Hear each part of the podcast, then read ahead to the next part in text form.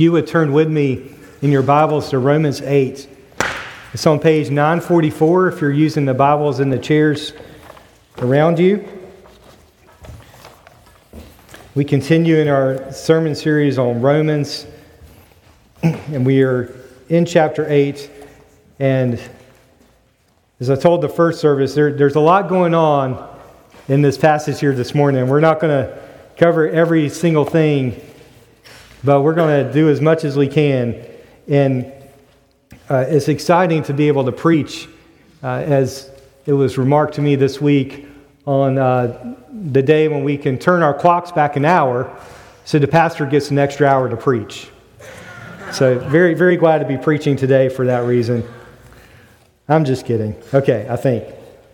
But we are in Romans 8 today, verses 28 through 30, this wonderful passage uh, where we see really the love of God for his people and all that that entails. So let's read it and we'll ask God to help us as we study it together.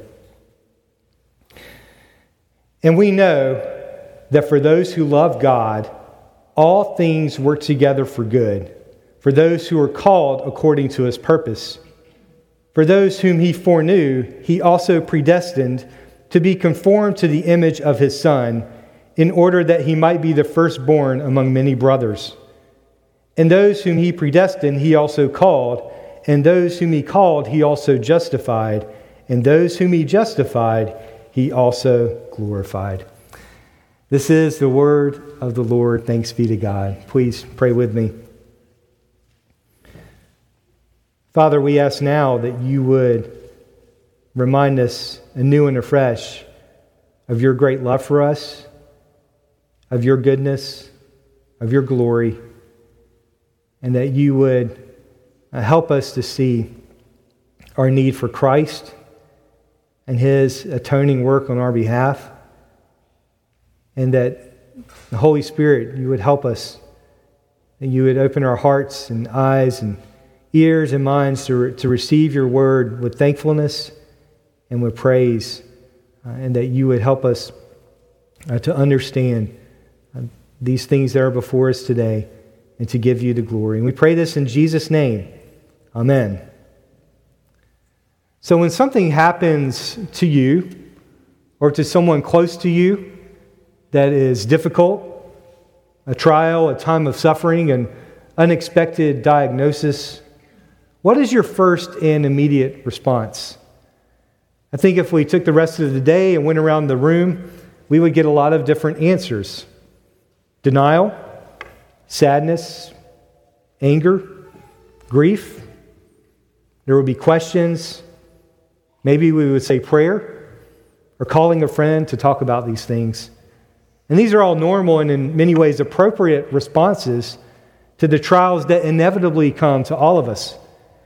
At some point, as we process these trials and struggles, there's a point in time, particularly for Christians, but I think in general for everyone, where people will turn to God, maybe to cry out for help, maybe to protest what is happening, to lament, to ask questions, or even to praise Him in the midst of difficult circumstances.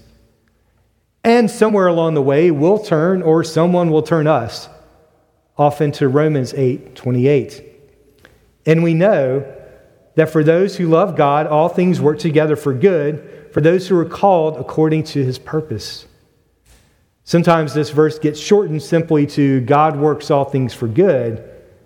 This is where we have to be careful, as it can become easy to miss the full context. And I would also say the fuller encouragement that comes from understanding this wonderful verse in this wonderful chapter, in this wonderful book, in the scriptures as a whole. I'll go a little further and say that you may be listening and recall a time when someone mentioned a phrase to you God works all things for the good. And it was in a time of difficulty. And they did it with the best of intentions. But it found resistance simply because it can seem sometimes like a trite thing to say to someone who is suffering.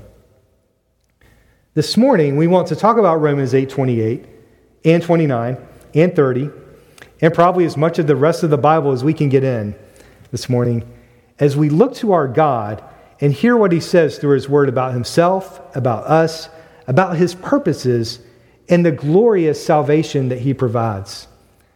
I've shared in the past an illustration, and I think I've been here long enough that I can share it again. Is that okay? Okay, I'm going back to, I don't know, I probably did this five or six years ago. But the illustration is this of a 3D mosaic puzzle.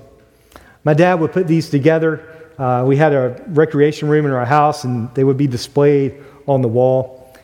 And these puzzles have a lot of smaller pictures or scenes that you could stand real close to the puzzle and see the details.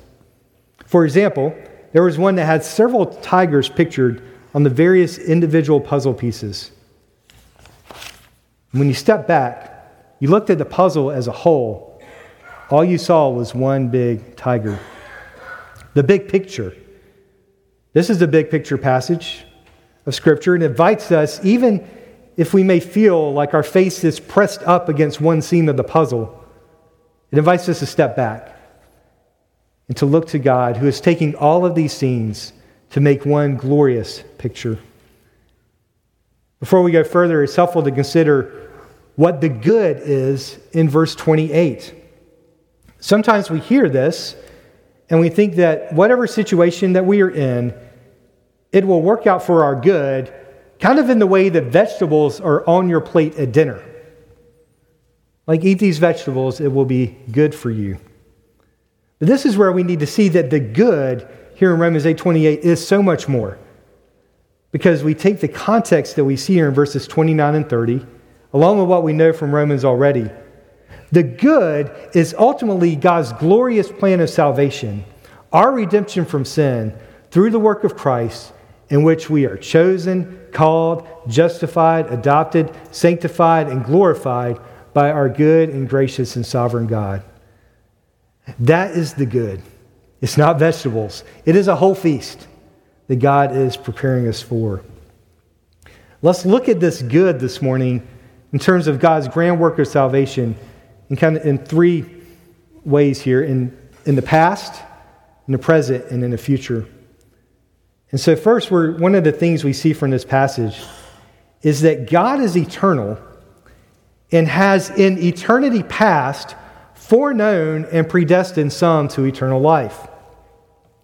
To begin to understand the big picture, we step back we see that one of the implications of this passage and of all of Scripture is that God is eternal. We are not eternal beings, but He is. We are created lovingly by God, made in His image. He promises everlasting life for those who are His, who believe in Him, but we have not been here from all eternity. He is the Alpha and the Omega, He is the beginning and the end. The passage brings in these words, foreknew and predestined, in reference to our salvation, that demonstrate God's orchestration of our salvation and of our very lives, that it goes back to long before we were here. It is God who was and is and will be. And this passage teaches us, and other places in Scripture teaches us as well, that from eternity past, God has set his love on you. It's often been said that the word foreknew here could be understood as foreloved. Now, there are those who will say that God's foreknowledge refers to him simply knowing in advance what will happen, that he looks ahead and sees what each of us will decide, even in regards to our salvation. And God certainly knows what will happen. But what the scripture teaches is that salvation is God's work from beginning to end, that it does not depend on us, and that God foreknew or foreloved us, that He set His love on us in eternity past and chose us, as Ephesians 1 says, from before the foundation of the world. Elsewhere, Paul speaks of this, given his testimony in Galatians 1. So if you want to know how to give a testimony, here's one of the places Paul does it, and we'll see what we can learn from it here. He says, For you have heard of my former life in Judaism, how I persecuted the church violently and tried to destroy it. And I was advancing in Judaism beyond many of my own age among my people. So extremely zealous was I for the traditions of my fathers. But when he who had set me apart before I was born and who called me by his grace was pleased to reveal his son to me in order that I might preach him among the Gentiles. We might ask the question when was Paul saved? Certainly, we would point to the Damascus Road as Paul refers to Christ being revealed to him in verse 16. But we also see here, long before that, he was set apart before he was even born and called by the grace of God. In 2 Timothy, similar things. He says, Therefore, do not be ashamed of the testimony about our Lord, nor of me as prisoner, but share in suffering for the gospel by the power of God, who saved us and called us to a holy calling, not because of our works, but because of his own purpose and grace, which he gave us in Christ Jesus before the ages began. Notice here the circumstances. Paul, a prisoner, calls for Timothy to join him in suffering for the gospel in the here and now, but he also immediately steps back to the big picture. And he reminds Timothy that it was God who saved us and called us to a holy calling, not because of our works, but because of his own purpose and grace, which he gave us in Christ Jesus before the ages began. God is eternal. Before the ages began, he was at work with his grand plan of salvation, which includes you. When I was a, a teenager, my pastor would give us a visual picture of God setting his love on us and not letting us go. And so we'll, we'll do that here this morning. We'll see how this goes. But this is us, okay? Not doing anything, all right? We're dead in our sins. And God, before the foundation of the world, from eternity past, has set his love on us. And he comes into time and space in history and does everything necessary to grab hold of us, to rescue us from our sin, and to save us. And believe it, I mean, sometimes we, we wish we could get, uh, you know, can we squirm out of it? No, but eventually we come to rest by faith in what God has done for us and that we belong to Him. And we grab hold of the one who has grabbed hold of us. God not only foreknows and predestines, electing some to everlasting life, but we also see here he calls those who belong to him. Verse 28 notes that God works all things for good for those who love him and are called according to his purpose. In verse 30, he says, Those he predestined, he also called. Earlier in the service, we said the catechism together to help us understand uh, this wonderful doctrine of effectual calling and what it means. And it's the work of God's Spirit, whereby He convinces us of our sin and misery. He enlightens our minds in the knowledge of Christ, renews our wills, persuades and enables us to embrace Jesus Christ, freely offered to us in the gospel. There are several scripture passages that refer to those who belong to Christ as those who are called by God. Romans 1 is a great example. At the beginning of the letter, he says, This includes you who are called to belong to Jesus Christ, to all those in Rome who are loved by God and called to be his saints. In Ephesians, Paul prays for them to have the heart, eyes of their hearts enlightened, that they would know what is the hope to which he has called them. Peter uses this several times in his letters. 1 Peter 5:10, he says, after you've suffered a little while, the God of all grace, who has called you to his eternal glory in Christ, will himself restore, confirm, strengthen, and establish you. And then under the radar, the beginning of the letter of Jude, right? Jude, a servant of Jesus Christ and brother of James, to those who are called, beloved in God the Father, and kept for Jesus Christ. And in Christ himself in John 6, he uses the word draw to talk about this calling. He says, No one can come to me unless the Father who sent me draws him. Now we'll raise him up on the last day. Friends, it's all over the scriptures in these places and several other places. God moves first, God initiates. God calls us to salvation and does everything necessary for our salvation through the work of Christ. He applies it by the work of His Spirit in drawing us and calling us to Himself. As we have already seen, we can testify to this that we who were dead in our sins have been made alive in Christ, that we have had our eyes open to the reality of our sin and misery and rebellion against God.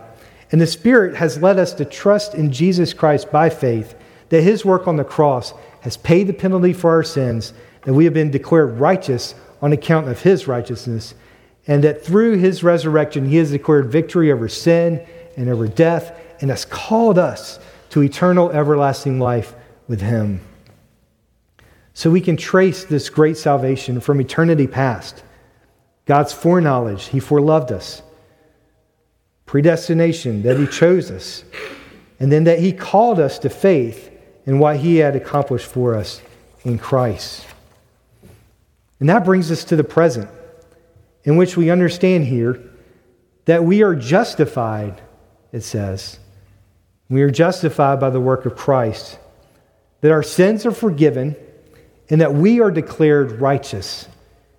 This also means that we are adopted into God's family. As we spoke of a few weeks ago, we see here in the passage that Christ is the firstborn among many brothers, that we are part of his family and we have the status of being God's beloved children. There's also here the present reality that God is at work in us, that we have been called to his purpose which has a future sense in regard to eternal life, but also a present sense in regard to our sanctification, which is the work of God's grace by which He is making us holy. The Catechism sums it up this way that sanctification is the work of God's free grace, whereby we are renewed in the whole man after the image of God and are enabled more and more to die unto sin and live unto righteousness. In verse 29, we see that it says, We are predestined to be conformed to the image of Christ. This means our salvation is not simply a matter of us being plucked out of this life and just kind of placed into the next, or that we have some sort of experience in this life when we are saved and then we just go do what we want with the rest of our lives. But that part of our salvation is that God is working in us now to make us holy and to conform us into the image of Christ. Colossians 3 says that we've put off the old self with its practices and have put on the new self, which is being renewed in knowledge after the image of its creator. Ephesians 2 8 through 10 For by grace you've been saved through faith. This is not your own doing, it's the gift of God, not a result of works, so that no one may boast. For we are his workmanship, created in Christ Jesus for good works, which God prepared beforehand that we should walk in them. Friends, God is at work in you by His Spirit, and He has holy purposes for you now to bring glory to Him by making you more and more like Christ. This is great news because God is in it from start to finish. He will not leave you alone. To me, and I suspect for many of us, this all can be difficult to grab hold of at times. And when we think about this matter of sanctification, I, I, have, I have questions. Why do I still sin? Why does it seem that sometimes I take one step forward and then I follow it with stumbling backwards? Haven't I done something that disqualifies me from this great salvation?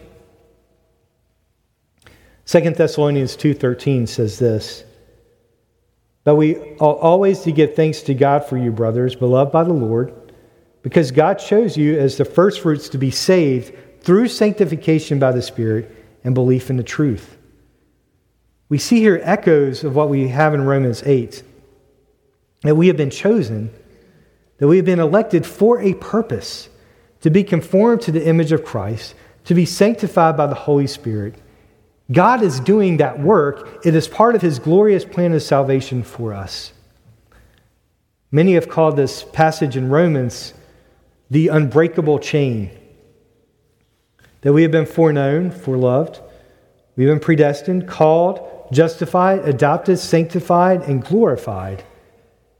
And God doesn't skip any steps in that regard. All of these wonderful truths join together and are true for those who belong to Christ Jesus. And because of this, we can say, as it says in verse 28, we love God. Thanks be to Him because He has first loved us. From the past to, to the present to the future, verse 30 ends with the reminder that God will finish His work in us, that one day we will be glorified. We've spoken of this several times already in Romans. In Romans 6, verse 5, it says, For if we've been united with him, Christ, in a death like his, we shall certainly be united with him in a resurrection like his. Earlier in Romans 8, if the spirit of him who raised Jesus from the dead dwells in you, he who raised Jesus from the dead will also give life to your mortal bodies through his spirit who dwells in you. The Spirit Himself bears witness with our spirit that we are children of God, and if children, then heirs, heirs of God and fellow heirs with Christ, provided we suffer with Him in order that we may also be glorified with Him. It is that future glory with Christ that we've been saved to. It's where we're headed as we are united to Christ by faith. And God, who works all things for good for those who love Him and are called according to His purpose, he has orchestrated and accomplished his great and glorious plan of salvation from the beginning, and he will bring it to completion. Let's circle back to verse 28. And we know that for those who love God, all things work together for good, for those who are called according to his purpose. If we made the connection here this morning that the good that God is working all things for is ultimately his glorious plan of salvation, then how does that change how we view the all things that God is working together? How do we view our suffering? How do we view our blessings? How do we understand the difficulties and struggles of this life? What do we do when we see the effects of sin and brokenness on this world? Do even these things fit in God's plan? The great theologian John Stott, he said this in reflecting on this passage, and this is helpful for me this week. He said, We do not always understand what God is doing, let alone welcome it. Nor are we told that He is at work for our comfort. But we know that in all things He is working towards our supreme good. And one of the reasons we know this is that we are given many examples of it in the Scripture. For instance, we see Joseph's conviction about his brother's cruelty in selling him into Egypt. You intended to harm me, but God intended it for good, the saving of many lives. The same concurrence of human evil and divine plan had its most conspicuous display in the cross, which in the book of Acts, Peter attributed both to the wickedness of men and to God's set purpose and foreknowledge.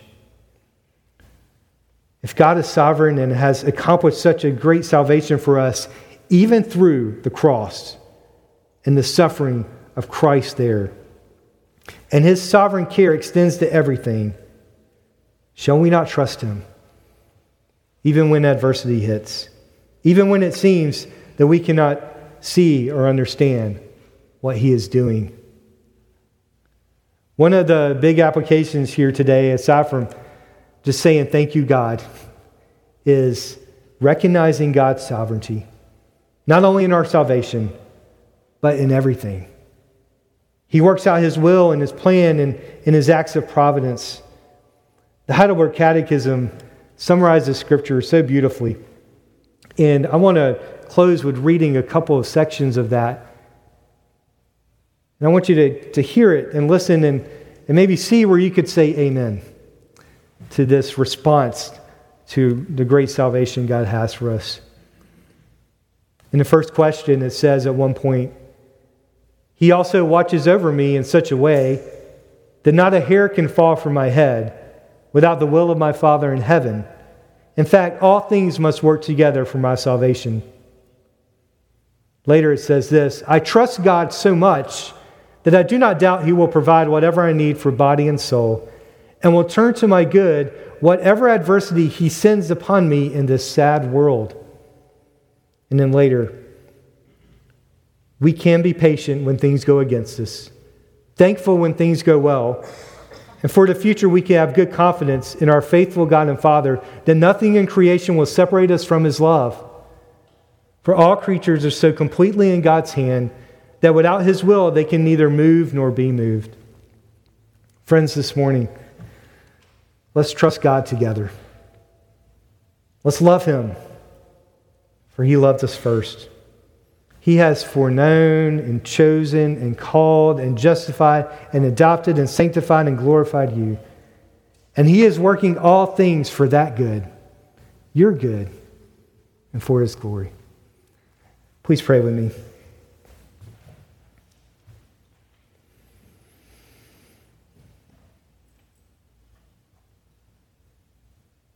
Father, we ask now that you would help us, that you would grow us that you would increase our faith and trust in you, that you would remind us of the glorious work of salvation, what Christ did for us in his death on the cross and his resurrection from the grave, and that he has ascended on high.